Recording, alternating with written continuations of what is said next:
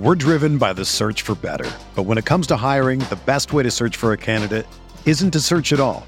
Don't search match with Indeed. Indeed is your matching and hiring platform with over 350 million global monthly visitors, according to Indeed data, and a matching engine that helps you find quality candidates fast. Ditch the busy work. Use Indeed for scheduling, screening, and messaging so you can connect with candidates faster.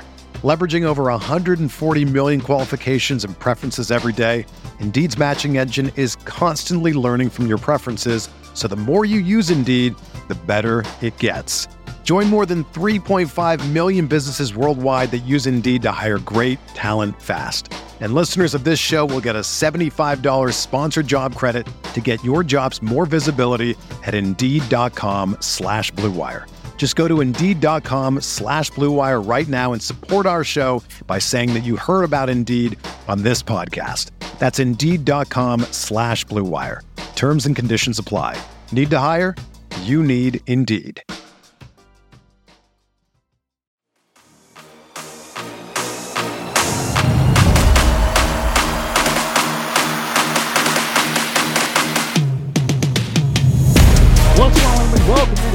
Live Show. It's Mailbag of Palooza. Danny Moran, Brandon Sprague coming at you. It's been a busy, busy, busy, busy, busy, busy, busy, busy, busy, busy, busy, busy, busy week here in Portland. Uh, Uncle Phil, Phil Knight, has made an official bid for the Portland Trailblazers. Uh, Mike Schmitz was hired. Uh, Sergio Oliva was hired as an assistant GM. OG Anunoby was caught in rumors. Dyson Daniels and Ben Mathurin have come in for workouts, and we've got a pile of mailbag questions. It's been a while since we did a mailbag, so I'm trying to grab as many as I can while addressing all the news. We talked about maybe doing a live show for Uncle Phil's bid, but uh, after two live shows in a row, we were not going to do a third live show in a row during the off season. Uh, and we knew we had a mailbag coming, so want to kind of get there uh, and wrap it in uh, before we- we bring in Senor Sprague. If you're here for the first time, you're a long time, first time, whatever in between, like, review, help us grow the show. Uh, it's free, it's easy. Uh, if you want to do us a solid, uh, Apple Podcasts, leave us a review, uh, five star, one star, whatever you feel like. You love us, you hate us, as long as you consume the content, ladies and gentlemen. Without further ado, without further ado, ladies and gentlemen, Senor Sprague. How you doing, buddy? I'm doing good. Um, I, I'll take the hit here. This was my fault. The day that Uncle Phil made the offer, the news broke, caught everybody off guard. You were nowhere to be found. I was nowhere to be found. And the minute I read it, honest to God, my first thought was, shit, I can't do a live show today. I can't do it. It's the worst possible day Phil could have done this. Um, so sorry we didn't go live that day, but we will break down everything. We got a million questions, and there's a lot to discuss. This franchise uh, I, I've said over and over again, they they never can have nice things, but man, they're never not interesting. They're always interesting. There's always something to talk about with this franchise. Yeah, I mean, th- they have been in the in the you know the news realm Yeah, more in the past two weeks than maybe ever in their off season. do you like that? I was going to ask you that today on the pod. Was and obviously that's a Joe Neal, I think, difference here. Between Some of this is also sure. agency talk, but do you like it? Uh, Some people like the whole, you know, you never leak what you're doing, and then boom, there it is. Portland makes a trade, or Portland signs this guy, versus, hey, Portland's one of the top two teams. Hey, Portland's eyeing this dude. Hey, Portland's in talks with. Hey, Portland's gonna trade this pick Mm-hmm. we we didn't we didn't get that. I'm I'm trying not to play revisionist history here, so correct me if I'm wrong. I remember watching the Zach draft and the fact that they traded up with the two picks to get 10 to get Zach. I remember thinking that was a bit of a, a, a surprise, like, whoa, okay, they're they're in top 10 now. And oh, Yeah. they Zach Collins, like, okay. I feel like we've already heard more about what they're going to potentially do with that pick than we've ever heard in any one draft or any one year in Neil's era. Hundred percent, and I think this is a changing the guard, not only uh, with Joe and, and how he wants to run things. Um, we're no longer seeing things filtered through Woj, even if Woj is getting stuff. Um, there, I'll, I'll touch on this now, and then we'll kind of get forward as we as we talk about some of the, the player stuff. Woj is not a guy who um, is friendly with Klutch, and Portland is mostly Klutch now. Um, kind of running through things. Well, uh, Chauncey is Klutch, obviously, and Yusuf Nurkic is Klutch, and a lot of the people they're pursuing in this offseason are Klutch. I've been told that Joe is not actually represented by Klutch, but they had a, a representative of Klutch negotiating his deal. Uh, that's not uncommon. There are a few coaches in the league who aren't represented by anybody, but they take one of the uh, executive agents and have them negotiate stuff on retainer. Um, but it's it's a different kind of publicity now. It's it's not all uh, hiding behind the Iron Curtain of, of Soviet Russia, as Yeah. as the Blazers ran things. It's much more. I don't want to say out in the open, because that, that's not true either. But they are not pretending like they're they're running a nuclear missile silo, where state secrets are going to get things sideways. In fact, they hired a guy in Mike Schmitz so they could get you know information on draft pro- prospects coming forward. And let's be honest here, Schmitz also by by them hiring Schmitz, they now have the ability to take that away from other people. So I think that's kind of an interesting kind of a dichotomy of, of where things are sitting at. But let's kind of roll back here, Brandon. To um, it's but to answer your question, I'm I'm all for it. I like the way that they're handling. You like it, okay. And, and publicly, I, where where do you sit? I like it. I like hearing about what the team's kind of doing. We don't, you know, this is a small market, so they're able to get away with some stuff that other people in other markets don't necessarily. Th- This is not working in Philadelphia.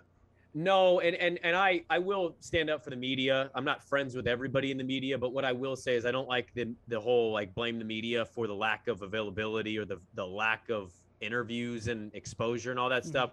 I, I honestly just think it's a team that feel views itself as the one horse ta- team in the town, and they do what they want when they want, how they want, and Mhm. so I'd love to talk to Joe. I know whether on this podcast with you, which I think would be fantastic, or the radio show or whatever. I'd love to hear from Joe, but we don't get that, and we obviously never got that with the last guy. Yeah. So I don't think It- it- Neil did a single radio. No, it's not true. He did make it one with Dwight. was I was gonna say if it was anything, it was gonna be on the Yeah. home of the Blazers, and it was probably gonna be a one-off. Yep. Um, that said, yes, a long way of answering it. I like it just because, yeah, I don't buy every single rumor or that they're gonna get everything in the rumor. But man, it's the closest we get to hearing any idea of what the plan is. We we never got that unless it was two press conferences a year. Yeah, and that's where I think it's an interesting thing. Um, let's go a little bit further up the ladder. And the, obviously, the big news that, that came out of nowhere. You and I have talked about ownership and transition for the better part of a year. Um, a lot of what has been discussed and what was out there, or was is out there, is stuff that you know we've talked about here on the show, really for the past year. The new part of this and the massive part of this is Phil Knight being involved. And you've you've been in this media landscape a long time, and you've heard the same things that I have heard for a decade or longer. And that's Phil Knight was never going to be involved in professional ownership. That was that was every league had approached him, and it was an unabashed no. Yeah. So when that news dropped, what was your reaction when uh, your boss Jeff sent you the sent you the Woj tweet when you Yeah. got that? What, what was your initial reaction? Uh, first of all, he didn't even send me what the bomb was. My boss texted me was like, "Woj bomb. Maybe we should post to Pulling the Facebook." foot in I was air. in the He middle of doing certainly- something like, "Ah, shit." Open it up. It's maybe the biggest news we've had in a while. Um, Yeah, you know, my my first reaction really was, I think, like a lot of other people's, wow, because it's it's not for lack of money. It's not for lack of anything outside of just not having an interest. Like this guy viewed, I think, ownership in the light of Oregon. You know, I some some, and it's a sliver, but some Duck fan gets mad about this, like as if it's something to be ashamed of that you have basically an owner of your program. That without that guy, that program is probably Oregon State. yes, It's great to have that. I wish Oregon State had that. I wish every small market. it's a, it's a, it's a certainly that. a jealousy like Absolutely. like part of the reason. USC is the program they are is because they have some of the most incredible Deep Hollywood pockets. donors you Yes. could imagine. Yes, Will Ferrell and Snoop Dogg show up to your practices. and those aren't even the biggest names that are like behind the scenes, No. not even close. the biggest names are the ones you've never heard of. Yes. You're like, oh, you're a billionaire. I've never heard of you. That's Mhm. cool. Uh, so it was wow was the initial reaction. Second thing, I wonder why now. What was it about Mhm. now? You know, he's 84. For all we know, he's got what 30 billion plus dollars. This dude could live to be a nine nine thousand years old. He become a, a robot. Like we don't know what his future holds. I don't know what the future holds for humanity. So I'm curious why Philbot 2000. at Philbot 2000. Uh, why at the age of 84? What was it about this team now? I know Paul had a stranglehold of ownership going back to the late 80s. I get that. but man, there was no indication you had any real want to do this. So I'm really curious. Why now? How much of that was Smolinisky and their relationship and him saying, dude, I want to own a team. It's going great in LA. You got a great thing in Portland. Let's run on it's that. fun to win. It's fun to win. You're never winning a championship in college football. Pack it in. Your best bet to win a title is in the NBA. Let's do it, Uncle Phil. I'd really just love to know that. That's my biggest question and one I still have. Why now at the age of 84 does Phil Knight think, oh, I want to own a pro sports team? I'm going to speculate. Great. That's what the podcast Yeah. is for. I I genuinely believe. So I, I'm sure you've heard the same things because you you're obviously in, in the college football section of things uh, much more Yeah. frequently than I am. I pay attention to the the money behind things significantly on the college football side. Um, Yeah. let, let's let's just say how it is. Phil did anything and everything and and was the the bag man for not just Oregon football but all of Oregon sports. Oregon, Oregon, Oregon University, Yes. really. I mean, everything. He built non-sports facilities too. but I mean, as, as far as the sports side of things, he Yeah. got so jealous of Oregon State's baseball run that he created his own team. yes, he did. Like he he was sitting there watching his rival university dominate the country. He was like, ah, what do you need? 20 million? 50 million? Right. Like it, their team came out of nowhere, absolutely nowhere, and they became a competitive team almost immediately. And like that's the kind of thing where you're like, holy. cr-" And I think what Phil is doing here, because he has accomplished so much in life, and potentially where NIL is putting things, and how many schools, like if all of a sudden a T Boone Pickens comes out of nowhere for another university, you could see a school just like all of a sudden be in a title chase because they buy a quarterback, they buy a DB, they buy a linebacker, they buy a wide receiver. Like uh, uh, Ryan Day at Ohio State said basically it's, going to cost him thirteen million dollars a year million. in Yeah. NIL money to to bring in his quarterback, to bring in his top tackle, to bring Yeah. in his running back. And I would venture a guess at the at the top programs that Ohio Ohio State's, USC's, uh, Alabama's that it's going to be closer to twenty going forward. That changes a landscape, and it's not that Phil doesn't have the money, but it changes things significantly. So, depending on how you were running your bag man, how efficiently you were doing it, and how well you were able to pull those guys in, I don't think that the landscape is is as favorable as it was because now it's out in the open. So any advantages you may have had behind the scenes, those are gone. And for for Phil, buying, keeping, and investing in the Trailblazers is a way to double down on his legacy. Not just Oregon University of hmm. Oregon sports, but tying himself to the Blazers, even if they don't win a title Right. but being a part of that and, and like again when you're when you're worth 50 60 billion dollars because i think his liquid assets is something like close to like 20 i think he's got uh, as far as i understand it he's got dumb cash reserves type deals.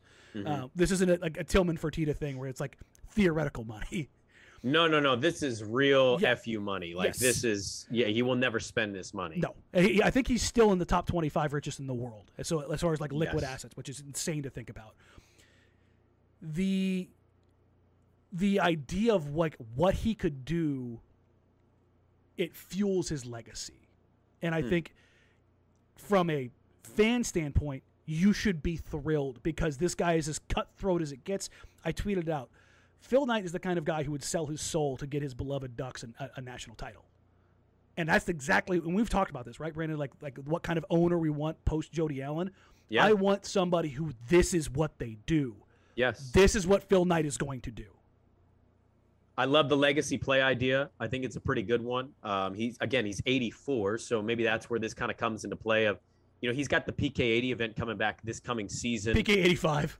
PK85, and it's got women's teams, it's got men's teams. It's, it's, going to it's be be the biggest non the Ever. maui invitational is probably the biggest early season tournament in the ncaa this might surpass that this year Oh, it's not a might. You, when you bring the top women's teams and you have the top men's teams, there's no other tournament like this. So he he is already going to take over that mantle. We know what he's done at Oregon. Obviously, Nike's the giant that they are. He's not on the day to day stuff. So I like the legacy play idea that you're going with, and I, I don't disagree with you whatsoever. You know, it, We're driven by the search for better. But when it comes to hiring, the best way to search for a candidate isn't to search at all. Don't search match with Indeed. Indeed is your matching and hiring platform with over 350 million global monthly visitors, according to Indeed data, and a matching engine that helps you find quality candidates fast. Ditch the busy work. Use Indeed for scheduling, screening, and messaging so you can connect with candidates faster. Leveraging over 140 million qualifications and preferences every day, Indeed's matching engine is constantly learning from your preferences, so the more you use Indeed, the better it gets. Join more than 3.5 million businesses worldwide that use Indeed to hire great talent fast. And listeners of this show will get a $75 sponsored job credit to get your jobs more visibility at Indeed.com slash BlueWire. Just go to Indeed.com slash BlueWire right now and support our show by saying that you heard about Indeed on this podcast. That's Indeed.com slash BlueWire. Terms and conditions apply. Need to hire? You need Indeed.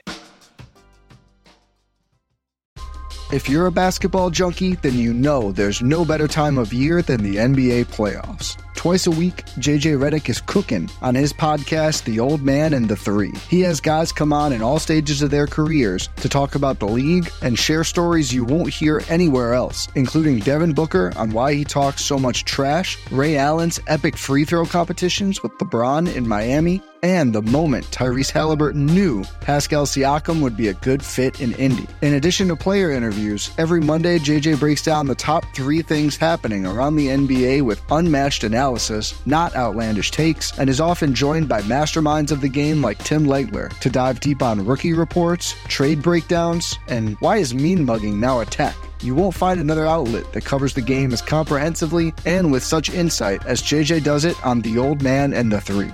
Make this your companion podcast during the playoffs. Listen to The Old Man and the Three ad free on Wondery Plus or wherever you get your podcasts. We don't know all the details yet. Again, we'll get to hold the bidding process and how that became public. But I think the thing with Phil that I like is just the idea that there's not a scenario where if this team ends up hitting with the right mix of talent, he's going luxury tax, got to get out of this. He's going to take. I, oh, I I assume we're assuming this, but my gut reaction would be he's taking the Golden State and the Lacob idea, right? Spend, spend, Pay- spend, spend, spend. Spend the damn money. You want to compete, you want to win championships, you want to be legit in this league, you got to spend money. And that doesn't mean paying the luxury tax for a, a one and done exit team, but it's identifying what kind of talent you can bring in and how you can kind of map this thing out going forward. So I think the aggressive part, agree 100%. Legacy play, maybe that's what it is. He's 84, he's looking in the mirror, he's like, I can add one more thing to my legacy, which is a pretty damn good legacy already but this is another element to it of local guy who has built hospitals, done cancer research, Yeah. built up a university sports program. He's got equity. And I know some people, I, I don't want to dive into this, but I know some people immediately go, and he saved him and kept him in our city and didn't let him relocate. Folks, the NBA is not mother bleeping turning down No. three mother bleeping billion freaking dollars for an expansion opportunity in Seattle where they owe him one just so Portland can relocate. It was never really a thing. And so I think this is more about, hey, Phil Knight, Nike, Cancer Research, University of Oregon, Blazers. Yeah, it's. I, I think you pretty much locked it up. Uh, Kirk says my only problem with Phil Knight is he'll be worshipped from Oregon sports fans, no accountability. I would go completely the You other say that one more time. He says my only problem with Phil Knight is he'd be worshipped from Oregon sports fans with no accountability. As in that, that that you wouldn't Phil Knight wouldn't be accountable because of the influence that he has already had. And I'm going completely the other way because this guy Oh. is maniacal about his commitment. Yeah. There's there's nobody has ever said Phil Knight's not dedicated. I mean, he is cutthroat. He is absolutely cutthroat in everything that he does. Yeah. And that's what I want. like I want the guy and we've we've joked about this while also being dead serious. I want the guy that's going to tamper. I want the guy that's going to push the envelope. I want the guy that's going to be okay taking a half million dollar fine because they stretched like that's what I want. And if you think a guy late this far down in his life that has accomplished as much as he has, if you think he's going to sit back, he's going to Steve Ballmer this thing. There's going to be a, a deal in there somewhere. Uh, you know, there was a couple Lakers guys. I quote tweeted it with something along the lines of like, "Oh, now it's now now it's a problem that you know that they're finding ways to work outside the CBA because it's not LA." Like, think about this: going to LA, part of the way that, that players are able to recoup money is endorsements. If you if you think that the Lakers aren't lining those up for these players, you are out of your bleeping mind. Yeah. Now, all of a sudden, the Blazers, if they get a Phil Knight ownership group, do you think maybe there might be a golden goose led path to the swoosh? Absolutely. Absolutely. And I hope they do. Yeah. I want them to just work every single freaking angle that they have to get that done because I want them to have an advantage because they've been behind the eight ball through most of their existence because they've got prohibitive tax laws. They're in a geographical isolated area. They're in a mm-hmm. predominantly white market. Now you've got the face of professional sports for the last Yeah. 40 years. Leverage the hell out of it. Think about this. University of Oregon, do they have new investment in everything every single year in basically every sport? Are they innovating at all times? Do they just dump a truckload of money so that they can recruit at a level outside of the NIL stuff their facilities? Is it some of the best on the planet? Danny, they import bamboo from Thailand so they can build a goddamn coffee table in their football Yes. building. Like when you're going to that kind of detail, hey, what does this coffee table that's a four by two and on our third floor of our seven floor building? Uh, what what should be made? Let's do bamboo from a forest in Thailand. Let's ship It was it over. crapped out by an endangered panda. Like, I'm sorry. Yeah, I'm sorry. When you're going to those lengths for detail, yes, you are doing any and everything. Oh, let's build up Autzen. Oh, let's build up. Uh, let's build a new basketball stadium. Let's The build a track and field stadium. A, stadium. And, a world class, World class, and field, Olympic, one of the best facilities in the freaking world. educational buildings on campus, jerseys galore. Like when you're doing that. Yeah. Now I will say I, I'm not a Duck fan. Neither of I- us are. but I've, I've also like I've wondered aloud some things with him and the way that he is a booster and the way that they spend the money that I always find interesting as a non-Duck fan. Who, if I was a Duck fan, these are things I'd be wondering. You know, you mentioned the NIL thing. Uh, you're walking me through 20 million, 13 million a year. Okay, what is that? What is that to a guy who wants to see his team win a championship before he's gone? Nothing. That's nothing. You know, he spends a lot of money on buildings, facilities, the right, you know, beautiful things. He can't outbid coaches from leaving their programs. Like, and I know some of these are hometown, go back home Yeah. things, but if you're offering Mario 10 million a, a year, and maybe he doesn't think he's worth it, And that's the thing. get a- That's where I was going to go. Is like I don't know if he's believed truly in any of those guys being.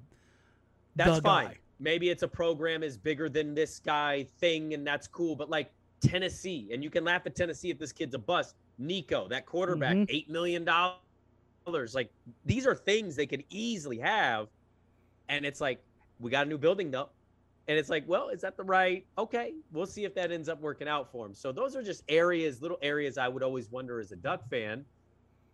And I don't know if that's ever going to rear its ugly head because it's a different business. It's a different way of doing. I think it's a good problem to have.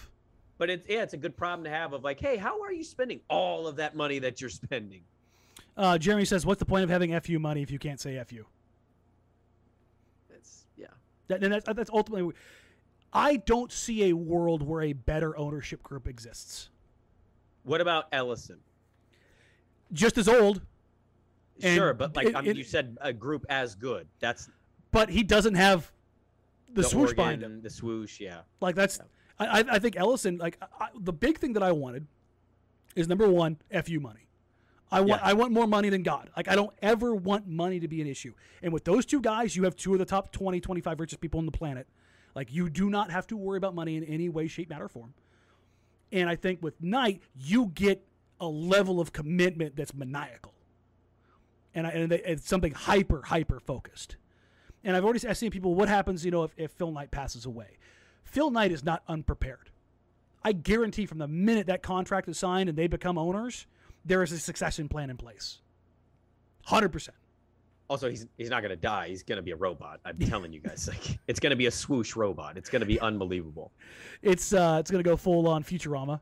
Think think stormtrooper with a swoosh on his chest. It'll have diamond plate on the shoulders too. He's even gonna walk around with a laser blaster and be like, "Where'd you get that weapon? I didn't think those existed." Well, I'm Phil Knight. I, everything exists. Um, I've already seen a few people like, well, is it going to be a problem between Damian Lillard and Phil Knight? No, because one's Adidas and one's Nike. No, it's not going to be a problem.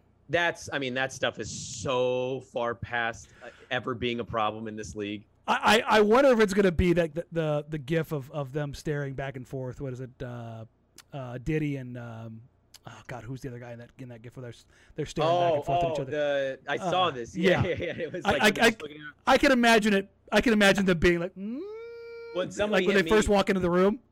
somebody hit me was like, uh, you know, how much of the is Phil going to go after Dame because his contract, I guess, is up with Adidas, and I'm like, I mean, he might, but is he going to give Dame a quarter of a billion or more? Because like Dame's getting real fu money from Adidas. Dame's a six. Dame's uh, uh, nine figures. nine figures. Thank you. Uh, He's a nine, nine fig- figures. He's a nine figure deal for Adidas. I think he has the largest non soccer deal in, in the world for Adidas. And So- Nike is basically like, "Hmm, outside of LeBron and Giannis, we're really not all in on certain guys. No. You know what I mean? No, they, they've actually kind of stepped back from that stuff a little bit. They're Uh, cutting Tyree or Kyrie, or, or reportedly. Well, I mean, that makes sense. No, I'm just saying, like they're already like they've gotten rid of they got get rid of Kobe for a minute. I mean, Yeah, they figured that one out though. Jake says uh, he called it a swoosh trooper. a swoosh. Trooper, yeah, I like that. That that that tracks. That does Um, track. And it's I, I, we do- we should mention um, uh, Alan Smolinisky, who is also the uh, the co-bidder along with with Phil Knight, who's half of Phil Knight's age. 84 for Phil Knight, 42 for Smolinisky. Uh, for those that don't know, he is a USC Fight On graduate, uh, and he made his money in um, real estate development around USC uh, with student housing. He was so good at it, in fact, he got sued by USC for monopolizing the housing market. Uh, the other part of this is so we, we have the competitive basketball side of things. The other side of this is now if you get a real estate development guy who specializes in, in turning properties over uh, and making them better and more usable, um, how about making the rose quarter better and more usable? I mean, where do you start on that? but it's what I mean. Like, Jesus. if you're going to have an ownership group, having somebody who specializes in the basketball side and another guy who specializes in the real estate side, yeah, and then you throw in Kirk Brown, another billionaire who's who's rumored to be backing this and, and getting a WNBA team. That's for sure happening. By the way, that Yeah. was other. I know a lot of people pointed it out on Twitter, but I was not on. I read the Jennings piece on the Athletic about that, and Chantel Jennings, out- for those who don't know. Chantel Jennings, yeah, she did a good piece on the WNBA expansion stuff, and Portland's one of like the seven cities. My first they're thought, one of they're, they're one of one. well, right, but my first thought with Phil was, oh, they're gonna. How much money have they invested in women's sports lately? Right. They- I mean, they're cutting hockey to invest more in that kind of stuff. Women's sports, um, you know, tennis specific. Like they're cutting their partnership with the NHL in large because they're driving women's sports. And if you're doing that, I, I think you're also all in on the WNBA. Yeah, and so you you talk about again what it means not just for the Trailblazers, it's the entire entity of that whole area. That because of the the lease agreement that's currently about to, to go or about to finish up, and this would allow uh, a real estate developer to kind of figure that stuff out uh, and look at the development, putting in a uh, LA Live type situation. Uh, and for those who don't who don't know, Dewayne Hankins is currently the, the president of the, the business side of the operations. He quote tweeted, I believe, Chantel's piece or somebody who aggregated it. And when they asked like, what city do you want to see it, he publicly said Portland, please. Let me just tell you guys, Dewayne's not doing that without blessings. Well, my, I mean, ultimately, my dream is Phil gets the team. They get this team back to a respectability. And part of re- renovating the Rose Quarter area is getting the city to not give a damn anymore, finally blow the glass it. Yeah. palace out and build a football stadium and make that the Memorial Coliseum. Like that's, you know, that's my dream scenario, pie in the sky sports fan in Portland thing. But uh, we'll see how they do. Whoever it is that owns the, the grain silos right there finally gives them up because Paul Oh Allen tried to buy them for 20 years. I've heard the dumbest. I had I had somebody pretty high up that I would really trust with this info that worked really closely with Paul, and They tried to buy it over and over and over again. They tried to buy it, but do you know what they wanted to do with it? So they told me that when Paul wanted to buy it, he wanted to turn those silos into apartments. He was gonna go in there and piece together flooring and carve out windows all in those silos and make basically city view housing right next to it. Interesting. I and mean, I'm sure it's one of a few ideas, but that's somebody was working with him at the time. That's what they had told me. I mean, that would be, that'd be pretty dope, especially if it was a baseball slash football stadium that was right there that Oh, you looked God. into. Oh, don't get me started. I'm just, Let's I'm just dare to dream. If they literally just ripped out like two square miles of Broadway right there and just gutted it, redid everything for like again, you you have fu money in Phil Knight and a real estate developer. If they figured that out, like the stuff that they could do is is incredible. I, I've seen a few people saying I, I'm I'm half listening, half, half watching this game. So yes, the Golden State Warriors are. Oh yeah, the finals are nine, on. I uh, mean, we got to watch them. in the uh, in the third quarter over the Celtics. Um, But let's get uh, into some of these questions. Yep. Uh, uh, Ryan Whitledge asks uh, at the Ryan Whitty is the laughable statement from the team about about not being for sale just to play for a higher bid, or is it legally cor- the correct thing to do due to the complications complications brought on by being sold from the trust? Would you put the chance of Knight ownership actually happening? Where would you say let's start, let's work our way backwards? What would you say the Knight ownership looks like, uh, percentage wise?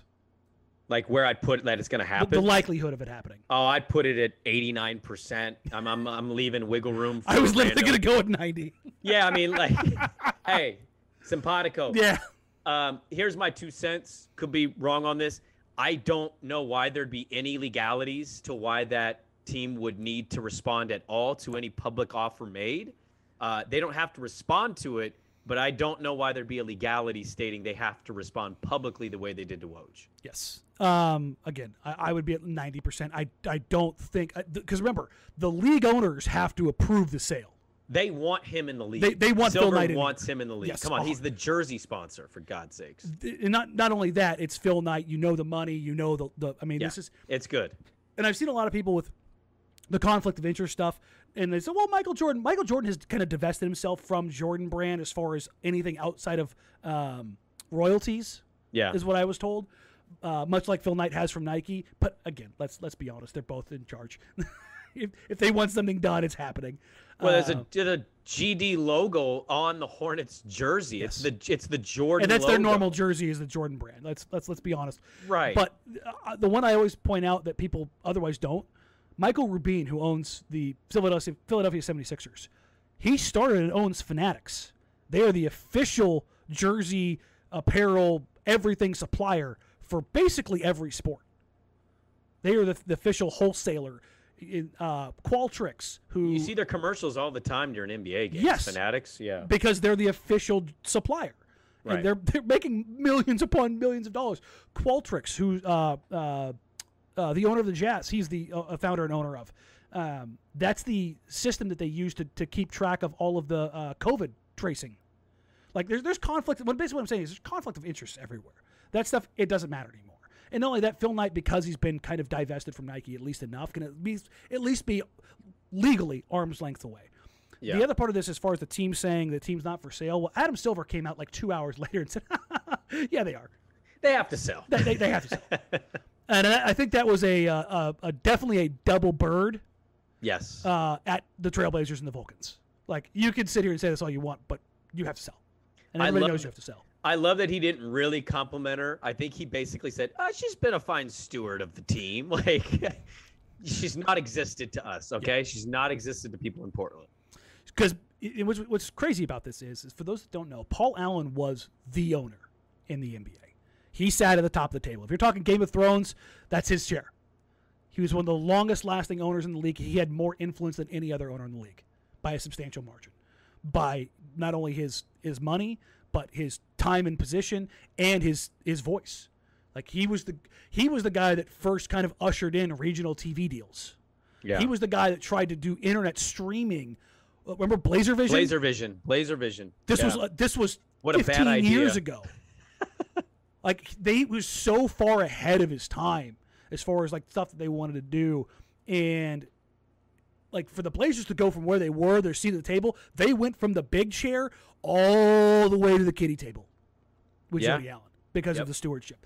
Phil Knight, he may not be an owner as far as like longevity, but he's listen, he's he's got a knife behind his back. That's a guy killing to get to the top of the table. Yep. That's not a guy that stands by idly. That's a guy who walks into a room and immediately wins.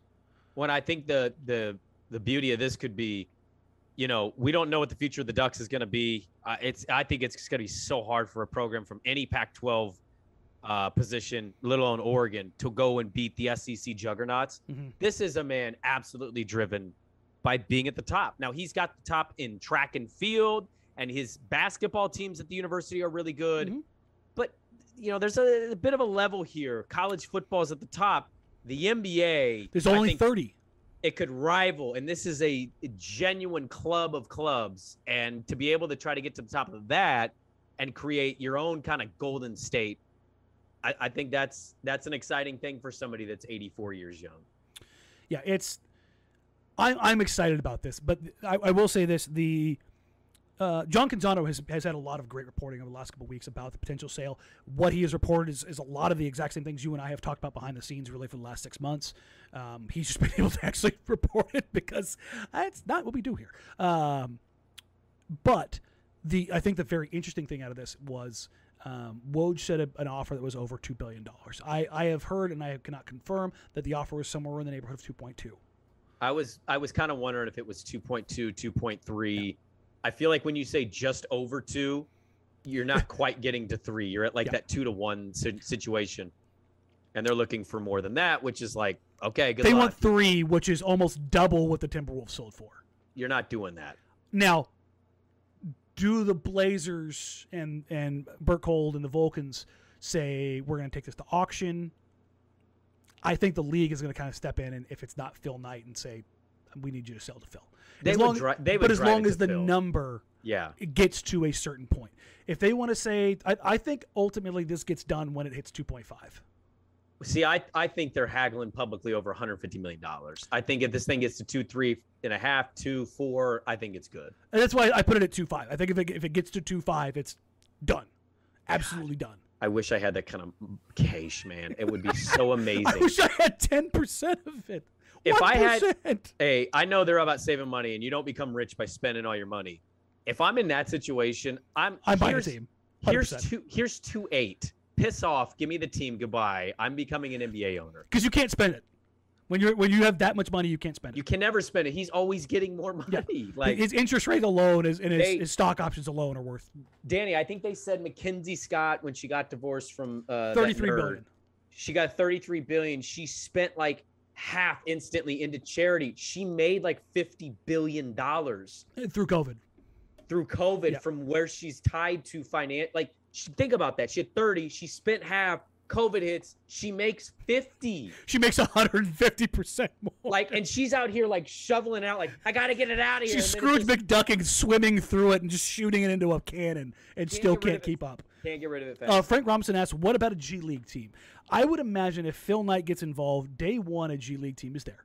But not only that, and this is where Uncle Phil, the the, the play money, um, comes it, it, like really matters.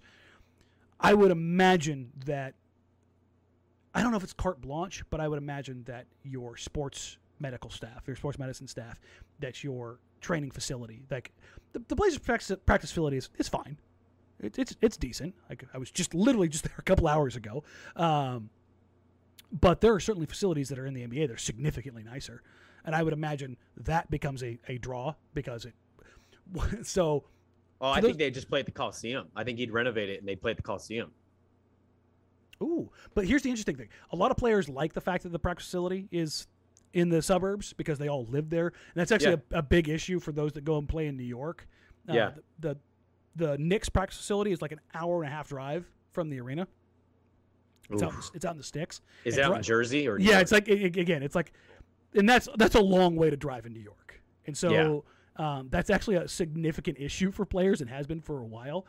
Um, but I can imagine Phil Knight being like, "Oh no, we're going to have a state of the art facility. We're going to, you know, they they buy out what we used to be Club Sport. It's whatever it is now. It's right next door, and you know they just got that whole parking lot, you know, turned it to Are glass. you talking about that Villa Club Sport? Yeah, I just Did that shut down? no, it, it's got it got bought out, renamed as something else. It- but it's, Oh, it's still a gym, but I can't remember what, what it got turned. Sure. What, what other brand, or whatever name it is.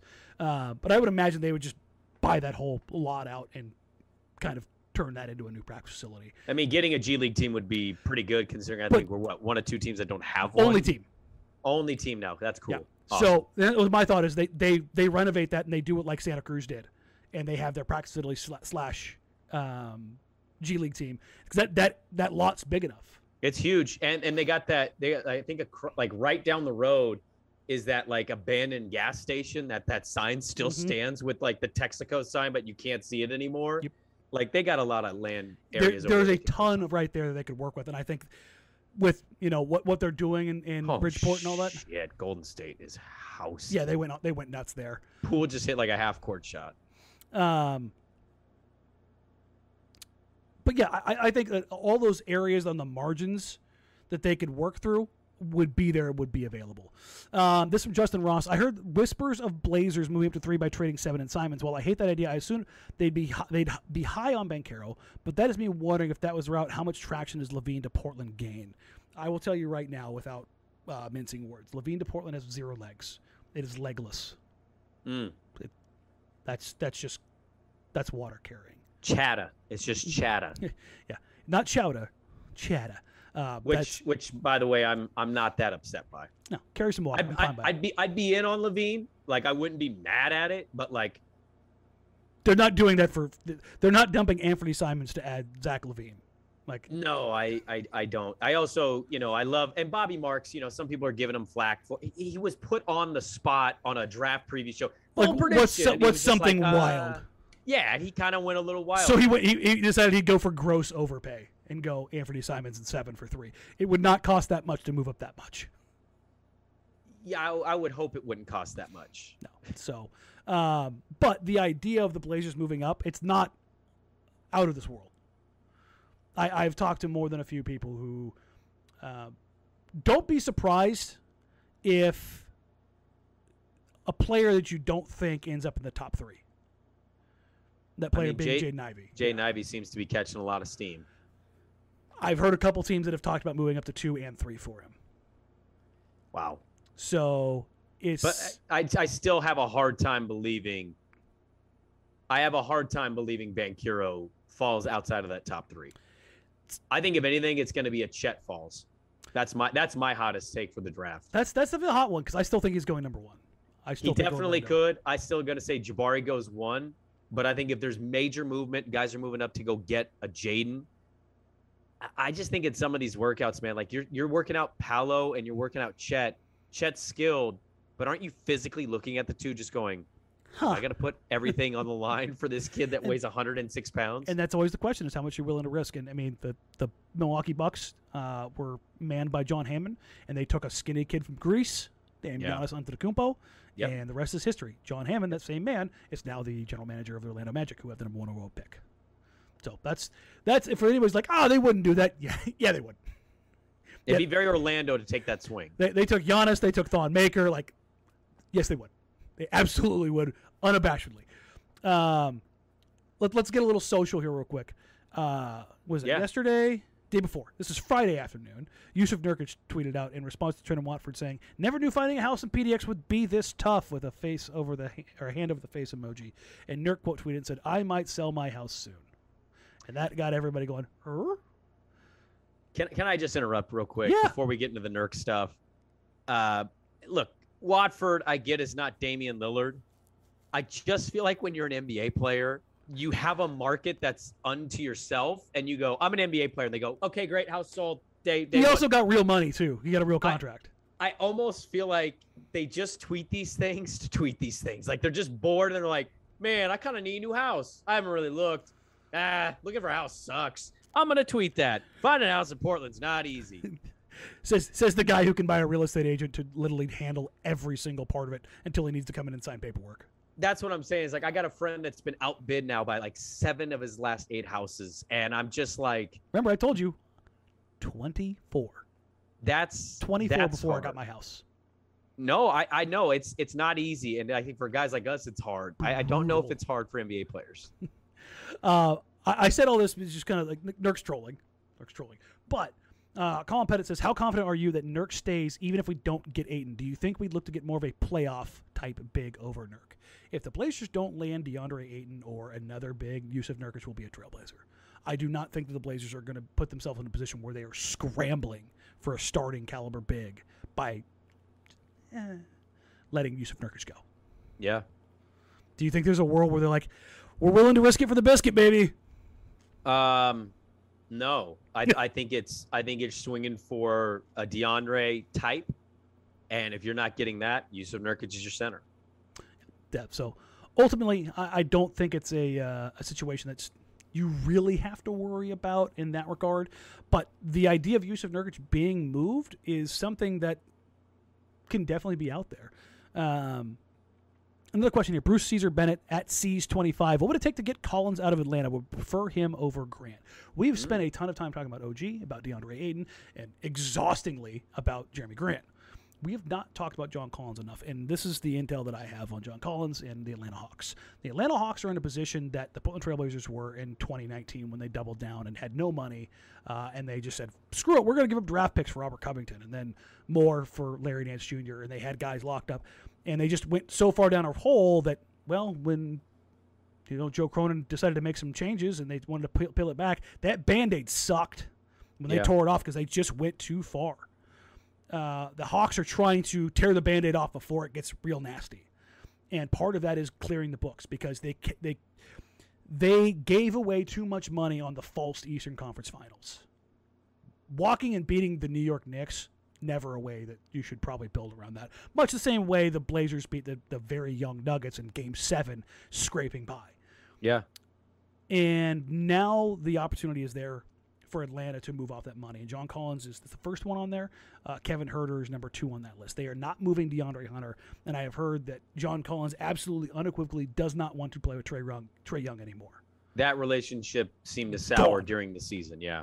And I, I've heard it would be a um, a very welcome change for John Collins.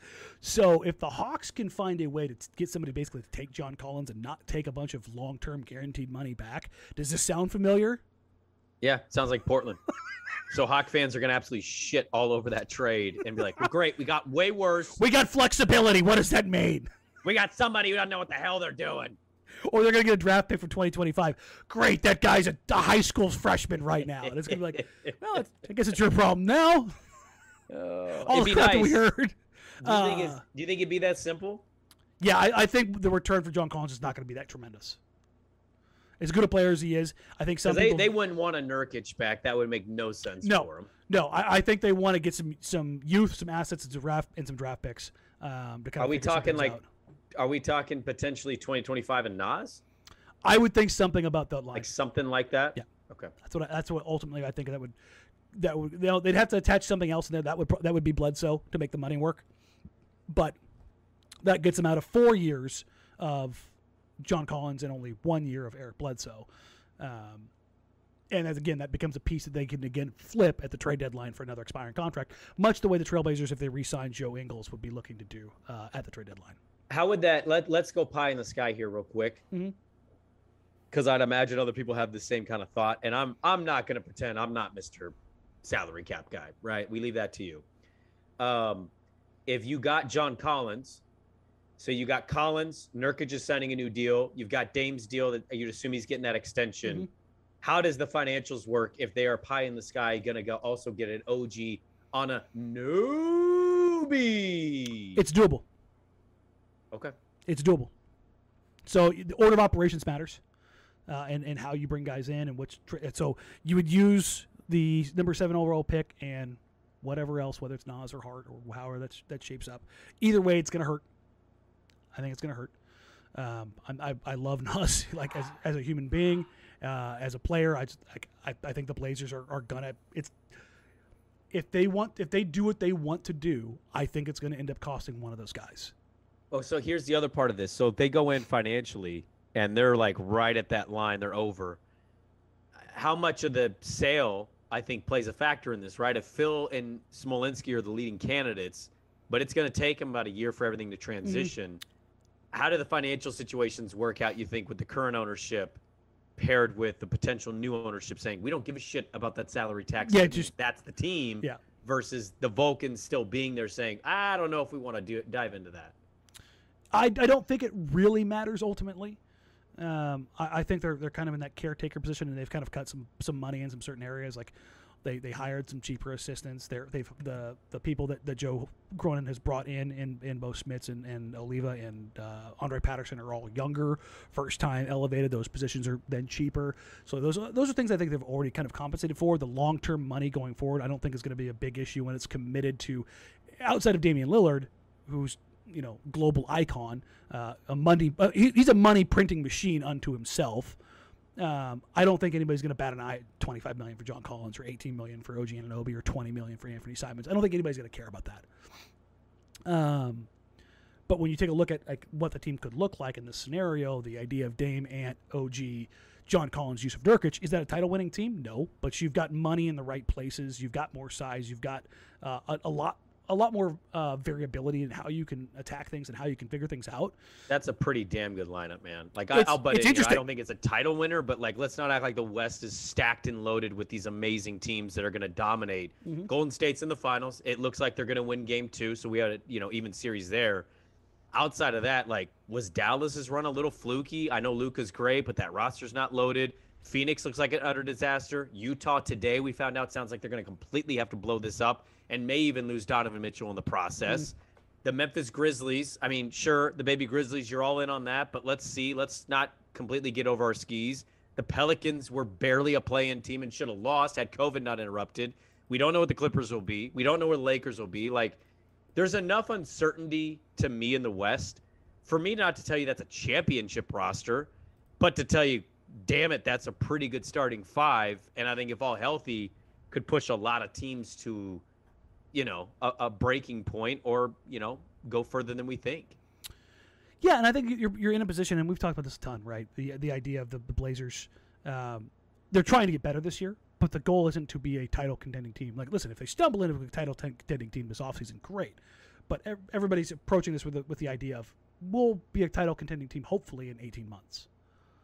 That that's what they're hoping for, and so you do that by getting these these pieces now and then figuring out the next steps as you get into another MLE, as you get into another trade window, and as you get into another offseason with potentially new ownership, and how much that changes the landscape. Um, Aussie Blazer at OzGuy underscore Blazers. Do you think there will be any changes to Chauncey's bench for next season? Chauncey had a fairly inexperienced coaching staff outside of Brooks. I believe that they're going to try to make some changes there. But I do know that a lot of their young assistants, like Ayesha Curry, has a has great have great relationships with these players right now. Particularly the younger guys, and Anthony Simons and uh, Nassir Little, uh, Trendon Watford, Greg Brown. Like, it, it'll be interesting to see. I I want to say and I want to believe that they're going to try and get one more veteran assistant head coach to change hmm. some things around. Any ideas? Not yet. Mm. Still, still waiting to see who who gets a job and who doesn't. Uh, yeah. real quick, for those that don't know, Quin Snyder has decided to leave Utah, as I understand it. Uh, had a lot to do with not getting the control that he wanted because the Utah Jazz also had a change in ownership uh, after Dennis Lindsey left as a GM. Also, uh, Danny Ainge is there, and he's like, "Oh, you want control? Piss off." Yeah, that's kind of how that ultimately went down is that Danny Ainge wasn't going to relinquish control, and Ryan Smith decided that Ainge he brought in to have control. Uh, and Quin was like, "Yeah, you know what? Uh, I, if we're gonna, you know, I'm gonna have a team that I can't decide how it builds.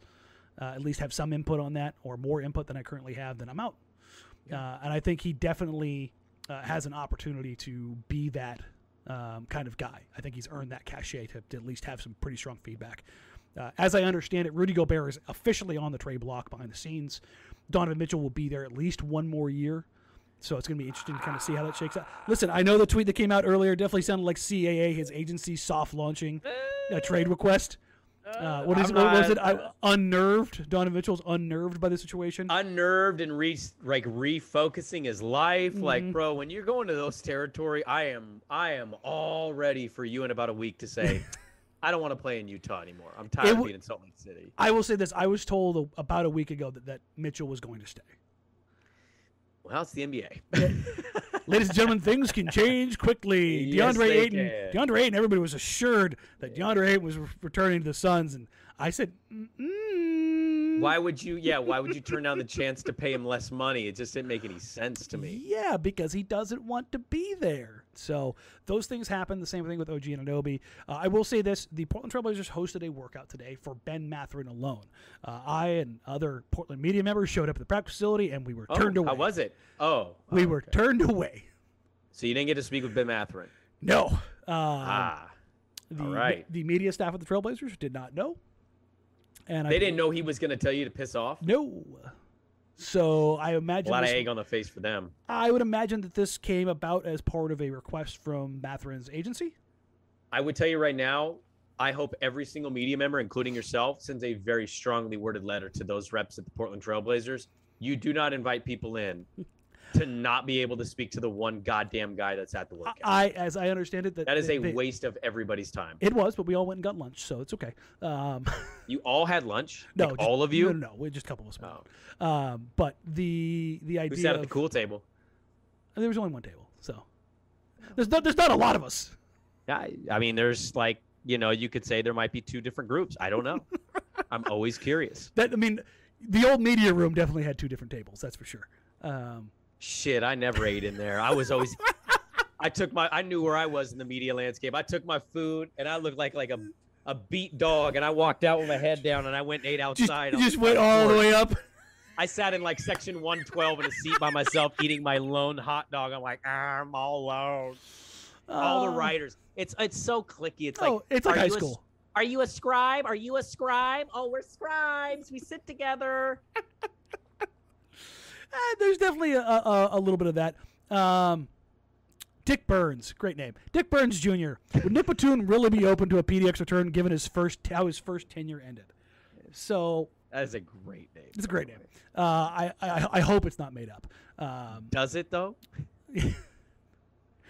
but would Nick Batum be open to a PDX return given how his first tenure ended? Uh, there's some truth to how that first tenure ended. Uh, it wasn't great. From as I understand it, uh, Neil was not the biggest fan of Nick Batum. Nick Batum was not the biggest fan of Neil. But I tell you who is one of Nick Batum's biggest fans: Damian Lamont Ollie Lillard. Mm. Loves himself some Nick Batum. I've been told one of his favorite teammates of all time. The Blazers made an offer to Nick Batum, and I think they did it at the behest of Damian Lillard, much like they made an offer for Jim JaVale McGee in free agency. He took less money to go to the Clippers, I would imagine, because of who was in charge at the time. Would Nick Batum be open to coming back to Portland now? I would imagine at least a little bit. I can't remember where I heard this from, so apologies because I hate being the guy that just blurts stuff out. Mhm. Sounds like I'm making it up, but I I I, I want to say I heard it either on NBA TV or somebody in the media said something to the effect of Nick, if he can control it, will be back in the Clippers. He likes playing in LA. Mhm. He likes playing with those guys. He feels like they kind of know what his role is, and he he wants to play where he feels comfortable, and that's definitely a, a place that he's done rather well considering everybody said he was literally the worst player in the NBA statistically in some of the advanced metrics. Uh, he's fit in quite nice and been a pretty good piece for a team that, unfortunately for them, their superstars has just been injured. Yeah, they've, they've had piles of injuries. Uh, we'll get out of here pretty quick because I know you've got to take care of some stuff. Keegan Spenlove at Keegan Spenlove. Any potential picks in the lottery that, for whatever reason, you would want the Blazers to avoid like the plague? Is there anybody in oh. the in, in around the seven region, or even if they traded back, say to 7, 10, 12, or something like that, where you're like, Well- hell no. Well, let me let me just quickly. I'll add to this, okay? I also want to add a question that was asked, and we'll kind of pile it in because it makes sense. Somebody had said, "Who is your pie in the sky? You reach for them, they can hit." I think it was a Dyson Daniels related question. I, I'm going to tell you, as a non-draft analyst, a guy who doesn't go to the combine, a guy who doesn't spend hours of his days breaking down college or G League film, nobody knows who is going to reach their potential in this draft Mhm. nobody knows who is the guy to swing for the moon for. Okay. A lot of this is opinion based, conjecture based on talking to certain people in the league, and also just forming your own opinion. It's not to discredit the hard work these guys do. They work their asses off. I've seen it, I know it. But it's to the people that are like, I've read a lot about Dyson Daniels. I think we should swing for the moon on Dyson. You don't know. You're guessing. You're doing everything everybody else is doing. You're guessing because we don't know how the fit's going to be, the organization developmental program, uh, developmental program. So I just wanted to get that out of the way. I don't know if Dyson Daniels is your pie in the sky, you swing for the fences guy in this draft. He might be, or he might be a significantly worse version of Ben Simmons, which right now Ben Simmons isn't looked upon as particularly a great uh, piece. Sure. That being said, if there's a dude that I'm willing to roll it with, this is like kind of throwing my two cents in there. Mhm. I'm very interested in AJ Griffin. And I know that goes against a lot of conventional wisdom Mhm. given where he is slated on a lot of mocks, but he is six seven. Raphael loves him. I, right. Talking to Raphael kind of helps, but he's six seven, and I know what his knocks are. Slow footed, wasn't the most aggressive player on that Duke roster. Hell, in a lot of instances, wasn't even maybe top three. But he's what 19 years old. Mhm. Like I just I like the idea of getting a guy like that and putting him in this situation where he's going to be looked at as a three or a four option. maybe a five, depending on who's here, and letting him work through it and figure that out. And I'm particularly saying this because maybe you go get your Andrew Wiggins, a guy who was slated number one, wasn't a franchise guy, not a two, hell, sometimes not even a three, But a damn good But- player in a couple years. But a damn good player and a, a really good piece for a good team. Uh, let- let's let's not get it twisted. Andrew Wiggins was an all star because he the Warriors were very good, but also just very he deserved it. He he he did deserve it. Like he was a Yeah, he very good player. He has He become a plus defender. He's a guy who gets downhill and gives them rim pressure. Um, he he went to what we call Warriors University and learned how to play the bleeping game. Yes, he did. And that's again, you're you're looking at things and going, well, it kind of makes sense. He started Minnesota, which is you know basketball hell. Like nobody goes there and gets better. That's been kind of their problem. Now, has Yeah. that changed with new ownership and, and changing things and, and how they go about stuff? Possibly, but in the past, no. Uh, and I think that's part of again a, a credit to the Warriors. Uh, I will say that the the player that I do not want to touch, and this is not as much a shot at him, as much as I just I don't. There's something about him that I just it's not for me. It's Johnny Davis. Loved him in college, but there's something about his game that I look at and I go, "Ah, I don't know, man. just the- Really? just the way that he moves, like I just don't trust it. And I know that he played with some injuries, and I know he he um, kind of had to, to battle through some stuff. But Uh-huh. I, I he's super competitive, a bit of a dog. But I'm just like, there's something there that I don't trust. And the other one's Jalen Duren. Those are the two guys in the lottery that I, I, I want to stay away from the most. Yeah, the Duren one's interesting to me about why so many people are already kind of out on, Mm-hmm. considering How young he he- is, and, and he's the physical youngest player in the draft, Yeah. right? So I, I get it. I just look at it and I go, what is the best case scenario for Jalen Duren? High end DeAndre Jordan, which is a good player. Do the Blazers need to wait? Because let's be honest, it takes centers about four years to figure stuff out. Do the Blazers want to wait four years to see a guy turn into high end DeAndre Jordan? Probably. I well, I don't know. He'd be 22. Again, it's not necessarily a bad thing. At four years sounds like a long time, and it kind of is. But like, you're, he's also like going to be 22 years old in four years, which is insane to think about. Yeah, and that's the, again. It's not that I think he's a bad player. I just think the development curve, when he's actually going to figure stuff out, because bigs take longer than anybody right now. Yeah. I just I don't think it makes sense for this team, and I don't see the tools there that turns him into a top three, top five center. If- Um, if, if there were additional skill sets or tools there, you could Yeah. talk me into it. I just don't see the other stuff that, that was enough to get him up there. I think Chet's going to be a good player. I'm not all the way on on Chet the way other people are. I don't Mm-hmm. view him that way. Um, and I'll give you one because I, I kind of went the other way with the question because I had that big rant about draft picks. I like them swinging for AJ. I'll give you the one to answer the original question. Um, I'm going to trust my guy, Zach Kroll, who I work with at the BetQL network. Mhm. He probably watches during the season more college basketball than anybody else I actually personally know. Like this dude's watching all of these games. He is not particularly in love with Jaden Ivey. And I know that's a very hot take right now, considering how much he's skyrocketing. Yeah. I'm gonna jump in and I'm gonna old takes expose myself, and I'm gonna say right now, no, I don't want to swing for the fences on Jaden Ivey. I, am I'm I'm not particularly that great on him, and we'll see if how stupid I look in about mm, eight months. Yeah, I think if any player in this draft is going to be a rookie of the year outside the bigs, it's going to be him. Because he's going to be in the position, much like Donovan Mitchell was in his rookie year. You're like, oh, yeah, shit, this guy can play. Like, it was, I think it was December. Everybody's like, oh my goodness, this guy's good. Like, it, it was, it was very apparent. It wasn't like the rookie class this year as good as it was between Cade and, and Scotty and, and Evan, where you're looking Right. at like, these are good players. Right. Donovan Mitchell come December, everybody was like, "Oh, he's one of those guys." Yeah. I, I think of any of these these players right now, I think Jaden Ivey's the most likely to hit that. But I also see where you could see him falling short because he's not a true point guard. He's a combo guard, score first kind of guard. It's it's very interesting to see how that like where he ends up landing on that scale. I also hope for his sake he doesn't go to Sacramento. Like of all the teams in the league, Then that's where it sounds like he's going to end up.